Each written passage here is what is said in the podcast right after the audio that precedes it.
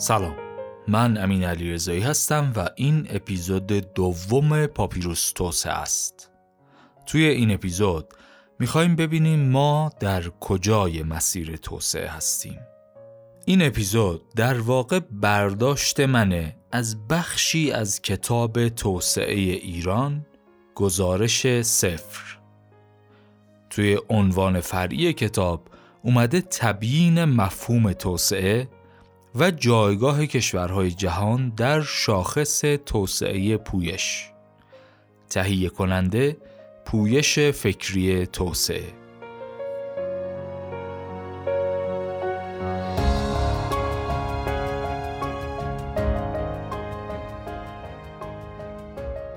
خاطرتون هست توی اپیزود قبلی هم در مورد این کتاب صحبتی کردم اشاره کردم به اینکه یک کار پژوهشی انجام شده. توی این اپیزود رفتیم سراغ بخشی از این کتاب. ولی قبل از اینکه برسیم به مطالب کتاب می‌خوام در مورد اهمیت این پژوهش و این کار و این کتاب بگم.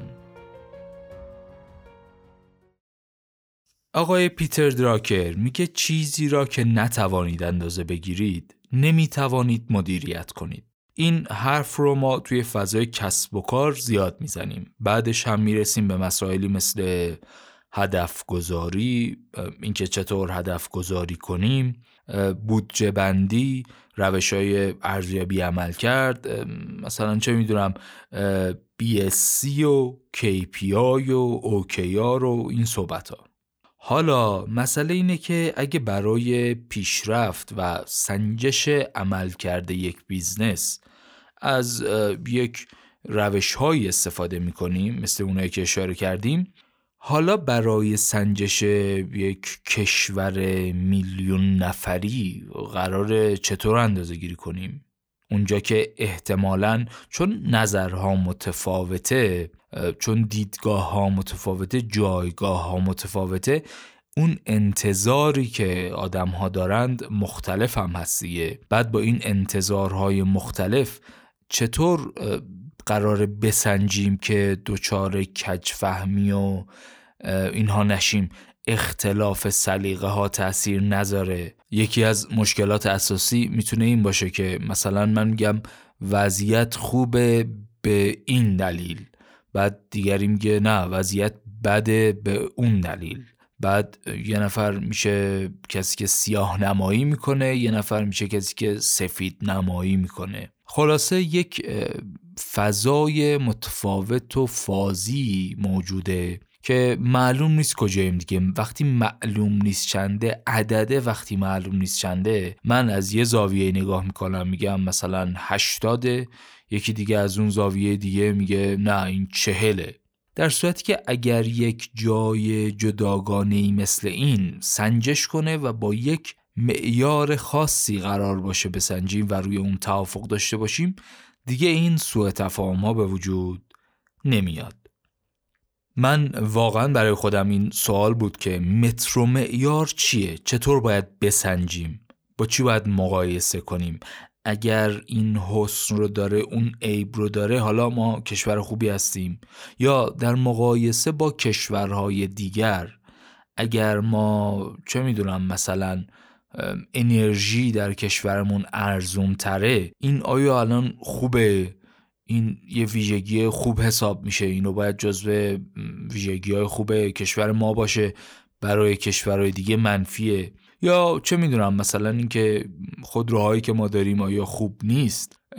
ما از کیفیت خودروهای قابل دسترسمون راضی نیستیم در کشور. همه هم راضی نیستن. مردم هم راضی نیستن. مسئولین هم راضی نیستن.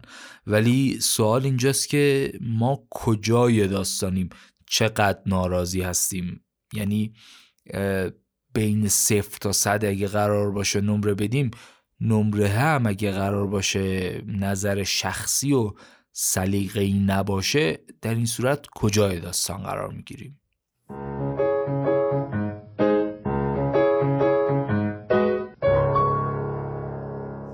کتاب با این کاری که انجام داده و با این پژوهش و با این شاخص ترکیبی توسعه که معرفی کرده سعی داره این کار رو انجام بده. یک مسئله دیگری هم هست که این پژوهش حلش کرده. مسئله همینه که توی اکثر جاهایی که من دیدم تا جایی که من دیدم دیگه طبیعتا کتاب های فارسی متون فارسی در واقع یک ترجمه و گردآوریه. به خصوص توی همین حوزه کسب و کار من بیشتر مطالعه داشتم و تا یه حدی هم در حوزه توسعه که اخیرا دارم می‌خونم. یا مثلا تعلیف یک نویسندن. وقتی تعلیف یک نویسنده است احتمالا خیلی تحت تاثیر نظرات کارشناسانه و شخصی نویسنده میشه. یا وقتی اون کتاب های گردآوری و اینها هستن معمولا یک ملغمه یک معجونی شامل مطالب مختلف که جمع آوری شدن. مثلا از این کتابایی که کارآفرینی در 20 دقیقه چه می‌دونم خلاصه کارآفرینی خلاصه زندگی خوب نمی‌دونم یک ترجمه یا گردآوری از کتاب های دیگر. این مشکله تو جاهای مختلف به وجود میاد. هم تو حوزه کسب و کار هم که داشتیم و داریم. به خصوص توی مسائلی که یک طرفش انسانه و نظرات انسانها تأثیر گذاره این موضوع مهم میشه. با مثال می‌تونم توضیح بدم. مثلا کتاب از خوب به عالی که یکی از کتابهای معروف و مشهور و محبوب و کار درسته حوزه کسب و کار و استراتژی هست. در واقع نتیجه یک پژوهش گروهیه. همینه که تبدیلش می‌کنه به یک کتاب موندگار. رفتن تحقیق کردن نمی‌دونم 15 تا شرکت اینطوری پیدا کردن 11 تا شرکت اونطوری پیدا کردن بعد عوامل مختلف رو توی اون شرکت ها سنجیدن. ثبت کردن اومدن جلو بعد اومدن اونا رو جمع آوری کردن یه جا به یه جمعبندی رسیدن گفتن این. ولی خب توی اکثر کتاب هایی که به زبان فارسی نگارش میشه این مشکل رو ما داریم که اینطوری نیستن. ولی این کتاب هم به نظرم یک همچین چیزیه. یک گروه پژوهشی نشستن چند سال تحقیق کردن نتیجه تحقیقات رو کردن کتاب. این هم یک ویژگیشه. یک ویژگی دیگه ای هم داره که من دوست دارم اینه که اول اومده آخرش رو گفته. اینم کار جالبیه که بعضی از کتاب ها این روش رو استفاده می‌کنن. مثلا کتاب ملت ها چرا شکست می‌خورن از این روش استفاده می‌کنه. میگه ملت ها چرا شکست می‌خورن؟ عنوان کتابه بعد کتاب رو که باز می‌کنی داخلش نوشته ملت ها زمانی شکست می‌خورند. که دارای نهادهای اقتصادی استعماری پشتیبانی شده از سوی نهادهای سیاسی استثماری هستند. بعد کل کتاب میاد همین جمله رو توضیح میده و در موردش صحبت می‌کنه و میگه که چرا این حرفی که زدیم درسته منظورم اینه که اول میاد آخرشو میگه بعد در مورد جزئیاتش صحبت می‌کنه. این کتاب هم همین کار می‌کنه. حس کنجکاوی ما رو بهش احترام گذاشته و اول اون قسمتی که بیشتر برای ما سوال میشه رو بهش جواب داده. بعد اومده ریز شده ریز شده ریزتر شده موضوعات و مسائل مختلف رو. کتاب یک شاخص ترکیبی توسعه تعریف می‌کنه. و هدف از این شاخص رو اینطور بیان می‌کنه. شاخص ترکیبی توسعه هدفش اینه که بتونه همه ابعاد رو به صورت یک جا و در قالب یک عدد نشون بده. و همچنین این امکان رو داشته باشه که اگه برامون سوال شد از کجا نمره کم آوردیم بتونیم بهش جواب بدیم. شاخص ترکیبی توسعه از 380 شاخص تشکیل میشه. یعنی اگه من و شما توی دبستان و دبیرستان ده تا نمره ریاضی و فیزیک و فارسی و عربی و انضباط و امثال هم می‌گرفتن میسنجیدنمون. بعد یک معدلی یک میانگینی می‌گرفتن و می‌گفتن که معدل ما معدل سال ما شد فلان قدر اینجا هم تعداد شاخص ها 380 تاست یک نکته انحرافی هم بگم. اینطور به نظر می‌رسه که نسخه قبلی این گزارش که سال 99 چاپ شده تعداد کمتری شاخص داشته. ولی توی این نسخه از بین یه چیزی حدود سه هزار شاخص نشستن بررسی کردن 380 تا رو انتخاب کردن. حالا این شاخص ها چیان؟ این 380 تا شاخص رو برای اینکه بشه باهاشون ارتباط برقرار کرد اومدن دسته بندی کردن. یعنی چی؟ یا شایدم برعکس. برعکس یعنی چی؟ یعنی اول نشستن گفتن توسعه چیه؟ چه ابعادی داره؟ توسعه اینطور که من می‌فهمم در واقع یک مفهوم بست یافته ای از توسعه اقتصادیه. یعنی چی؟ یعنی مثلا ما توی فضای کسب و کاری هم توی BSC داشتیم دیگه. گفتیم قدیم ترها توی business ها صرفا شاخص های مالی رو میسنجیدن. چند تا تولید کردیم و چند تا فروختیم و چقدر سود کردیم و درصد سود چی شد و این حرفا. بعدتر کم کم اومدن دیدن این دیدگاهه یه دیدگاه کوتاه مدتی یک جانبه است درست نیست. باید مثلا وضعیت مشتری رو هم بسنجیم چقدر رضایت داره و اینها بعد بحث کیفیت خدمات و محصولات و فرایندها اینها باید بود. بعد اینکه موضوع آموزش چطوره؟ باید اول بحث آموزش پرسنل رو بسنجیم که اینها اگه آموزش خوب یافتند می‌تونن فراینده رو خوب انجام بدن. محصولات و خدمات خوب باشه بعد محصولات و خدمات خوب شد مشتری راضی باشه. بعد مشتری راضی بود پول بده ما پولدار بشیم. یعنی اینا به هم وصلن. اینا یه دفعه نمی‌تونیم ما اون بالا همون شاخص های مالی رو فقط سنجش کنیم. حالا اینجا توی فضای توسعه هم برداشت من اینه که همین اتفاق افتاده در مورد مفهوم توسعه. یعنی قبلتر برای سنجش خوشبختی آدم ها و مقایسه کشورها فقط یه سری های اقتصادی رو میسنجیدن.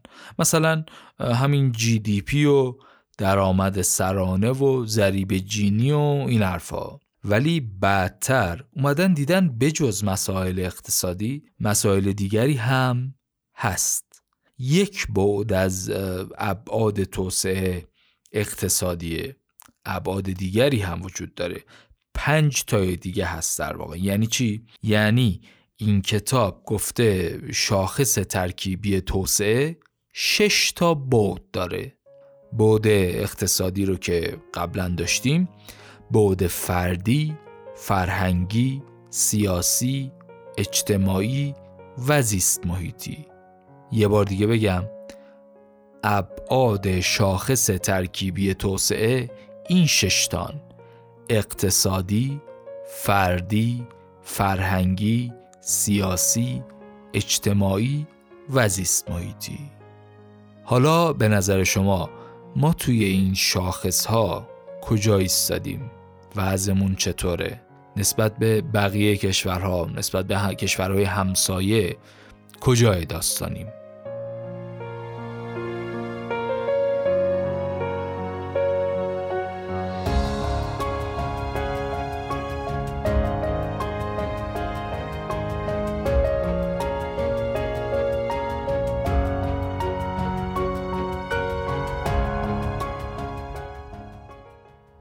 در ادامه کتاب میگه شاخصهای فرهنگی رو چون شاخصهاش در دسترس نبود و اطلاعاتش قابل اتکان نبود حذف کردیم.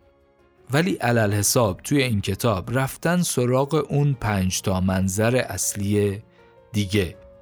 و از این به بعد توی این کتاب هر وقت صحبت کردیم در مورد اون پنج تا منظر صحبت می‌کنیم. منظر فرهنگی به طور کل کنار گذاشته شده.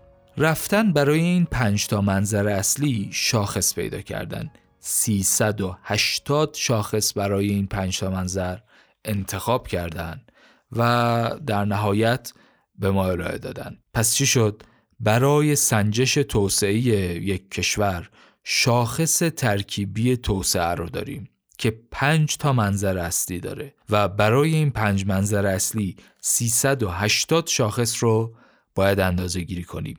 88 شاخص اقتصادی 61 شاخص زیست محیطی 131 شاخص سیاسی 54 شاخص اجتماعی و 48 شاخص فردی.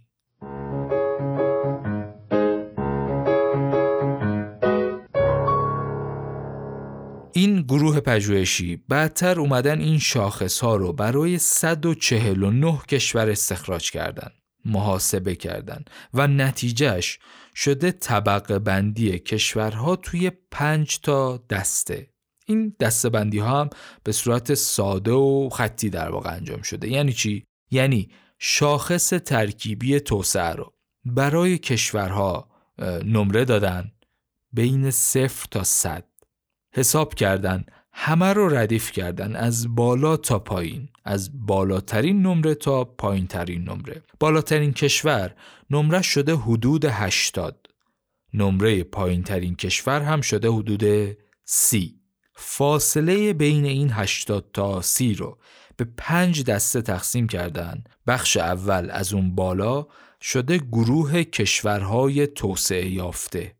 گروه دوم رو اسمشو گذاشتن کشورهای پیشرو در توسعه. یعنی با سرعت نسبتا خوبی به سمت توسعه دارن حرکت می‌کنن. گروه سوم شده کشورهای در آستانه توسعه یعنی پاشون تو مسیر توسعه است. می‌خوان را بیفتن. گروه چهارم شده کشورهای توسعه در وضعیت هشدار یعنی اینا وضعشون یکم خرابه. و گروه پنجم میشه توسعه در وضعیت اختار. یعنی وضعشون دیگه خیلی خرابه. این تقسیم بندی پنج تا گروه رو من خیلی بهتر و بیشتر میپسندم و می‌فهمم. یک مشکلی که ذهنا قبلا داشتم این بود که چرا تقسیم بندی می‌کنن کشورهای در حال توسعه و از اونور کشورهای توسعه یافته؟ یعنی هر کشوری که توسعه یافته نیست آیا در حال توسعه هست؟ این واقعا برای خودم سوال بود. اینکه تقسیم بندی کرده به پنج تا قسمت به نظرم مفهومتره و گویاتره. اما اینکه در حال توسعه بودن متفاوت با اینکه در کجای این نردبان توسعه قرار می‌گیره. در حال توسعه بودن به نظر من البته از اونجایی ناشی میشه که یک کشوری امروز در یک جایگاهیه و بعد در سال بعد در جایگاه های بالاتریه. یا روند افزایش جایگاهش یا روند کاهش نمراتش یا افزایش نمراتش نشون میده داره به سمت توسعه یافتگی بیشتر حرکت می‌کنه یا به سمت پایین داره حرکت می‌کنه. بنابراین حواسمون باید به این نکته باشه.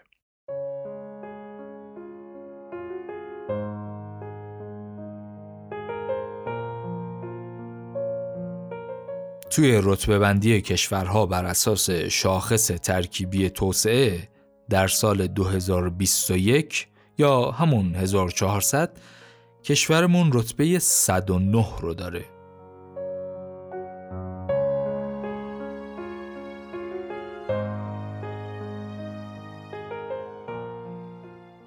بالاترین نمره مربوط به دانمارک و سوئیس و اتریشه و مجموعاً 23 کشور توی گروه کشورهای توسعه یافته طبقه بندی شدن.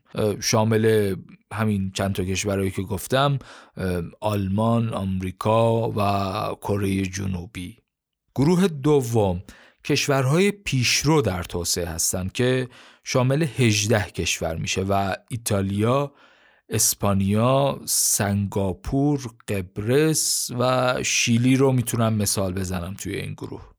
دسته سوم چهل و هفت تا کشورن مثلا امارات هست گرجستان قطر برزیل مالزی روسیه، مراکش، فیلیپین و کوبام هستند. دسته چهارم 43 تا کشور هستند که از رتبه 90 شروع میشه تا 133 هند و ترکیه و چین و عربستان و پاکستان و عراق و گواتمالا و تاجیکستان و مصر و جیبوتی اینا هم از جمله کشورهایی که در کنار کشورمون ایران توی گروه کشورهای توسعه در وضعیت هشدار طبقه بندی میشن. گروه پنجم هم که از رتبه 134 تا 149 هستند کشورهای توسعه در وضعیت اختارن. بنگلادش و کامرون و ونزوئلا و یمن و افغانستان. می‌دونم که اپیزودهای قبلی پاپیروس در حوزه کسب و کار رو گروهی از همزبانهای افغانستانیمون هم گوش می‌کنن. اگر شنونده ای از افغانستان داریم که این پادکست رو هم میشنوه بهش سلام می‌کنیم و برای اونها هم توسعه رو آرزو داریم.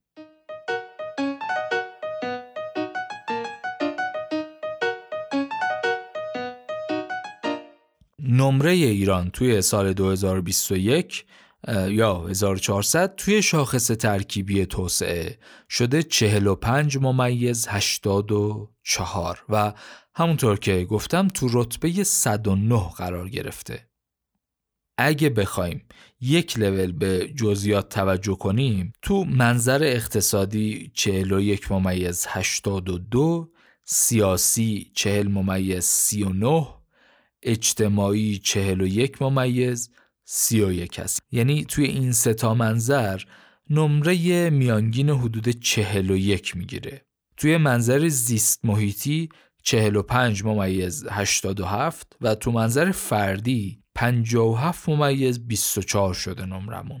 احتمالا به یک روشی از میانگین موزون هم استفاده کردن دیگه. به همین دلیله که اون 45 ممیز 84 معادل میانگین همین 5 تا عدد اخیر نیست. بگذاریم. اگه یکم بالاتر بودن نمره منظر فردی رو بذاریم کنار که فکر می‌کنم خودش نیاز به یک تحلیل جامعه داره به نظرم از منظر توسعه یک کشوری هستیم که متناسبیم. یعنی شاخص های مختلف تقریبا توی یک رنج هستن. منظورم اینه که احتمالا شما هم تعجب کنید اگه بشنوید که چین هم توی همین گروه ما قرار داره توسعه در وضعیت هشدار ولی اینطوره. چین درسته که به لحاظ اقتصادی نمره 60 گرفته نمره نسبتا خوبی گرفته یا مثلا توی منظر فردی 69 گرفته. ولی توی حوزه سیاسی نمرش شده 33 یا تو حوزه زیست محیطی 39 به هر حال می‌خوام بگم که جمع این شاخص ها چین رو توی جایگاه 94 گذاشته. یعنی ممکنه کشوری باشه که توی یه سری از شاخص ها بالا باشه خیلی هم بالا باشه ولی توی یه عده شاخص دیگه پایین باشه. حواسمون هست دیگه. احتمال این موضوع خیلی کمه. نظر شخصی خودم اگه بخوام اضافه کنم اینه که موقتی هم هست اگر کم باشه هم. ولی خلاصه امکانش هست. حالا از این موارد استثناء اگر بگذریم در بیشتر موارد توسعه یک امر چند جانبه است. که بین منظرهای مختلف یک تناسبی برقراره و اگه رابطهشون رو ترسیم کنیم و رگرسیون بگیریم به یک رابطه معناداری بین جایگاه کشورها توی مناظر مختلف توسعه می‌رسیم.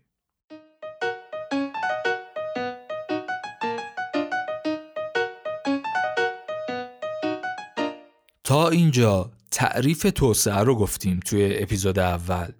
بعد گفتیم که چرا یک شاخص توسعه داشتن مهمه.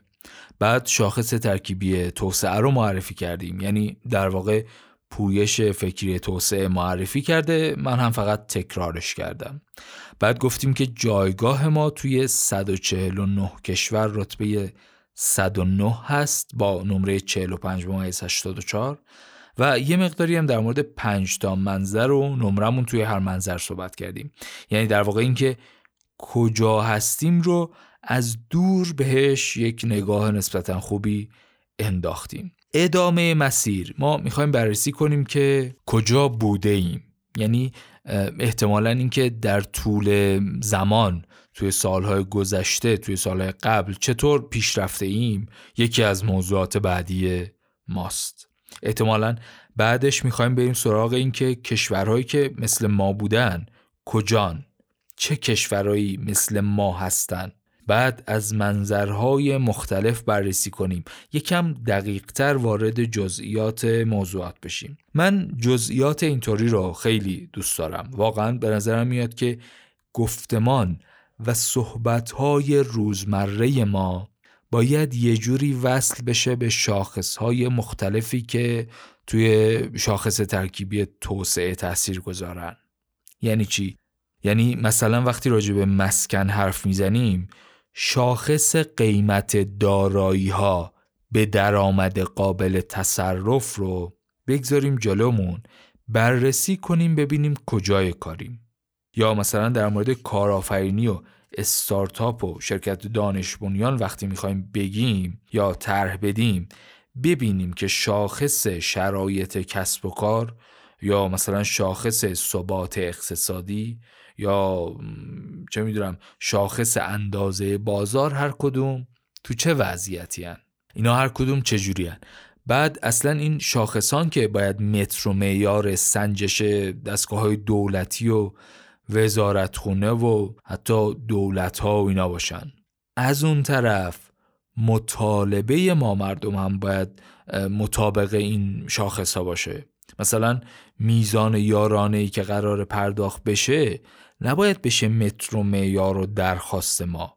کاندیدای ریاست جمهوری به جای اینکه قول بده یارانه رو زیاد می‌کنم باید بیاد راجع به شاخص ها در واقع صحبت بکنه. خبری که منتشر میشه باید در مورد شاخص ها باشن. اینکه مثلا خبر میدن چه می‌دونم تو حوزه تو حوزه زیست بگیم. مثلا دستگاه آب شیرین کن ساختن یا نمی‌دونم آب لوله کشی به فلان روستا رسیده یا اینکه نمی‌دونم آب فلان دریا رو می‌خوام ببرن فلان جا.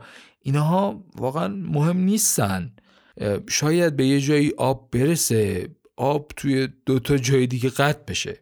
یا چه می‌دونم دستگاه آب شیرین کن شاید خوب باشه اصلا. ولی صرف این که دستگاه آب شیرین کن ساختیم که نمیشه دستاورد. دستاورد اینه که این بیاد تو شاخص خودش نشون بده. خلاصه سرتون رو درد نیارم. حرف اینه که این شاخص ها باید بشن حرف هر روز و هر شب و هر جای ما. اون وقته که می‌تونیم انتظار داشته باشیم دونه دونه دونه این شاخص ها چطور باید بهتر بشن تا در نهایت ما بتونیم توسعه یافته تر باشیم.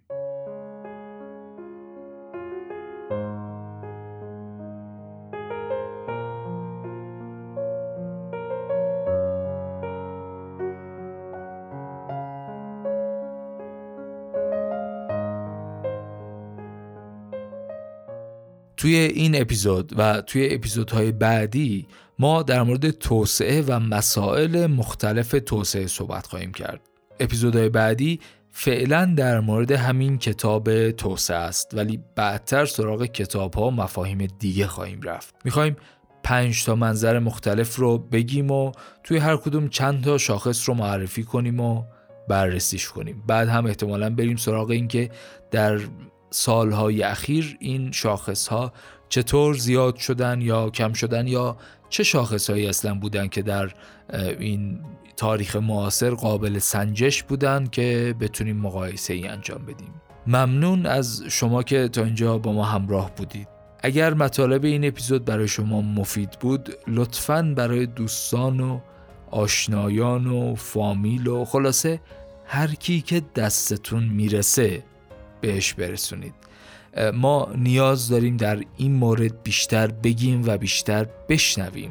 خواهش دومم اینه که لطفا نظر خودتون رو برامون بنویسید. تو هر اپلیکیشنی که پادکست رو میشنوید لطفا سوال نظر پیشنهاد انتقاد نکته اصلاحی هرچی بود بنویسید تا با هم صحبت کنیم. ما نیاز داریم در این حوزه ها بیشتر و بیشتر و بیشتر بگیم و بشنویم. ممنون از شما. من امین علی رضایی بودم و این اپیزود در دیماه 1401 ضبط شد. ممنون از شما و تا اپیزود بعدی همه رو به خدای متعال میسپارم. خدا نگهدار.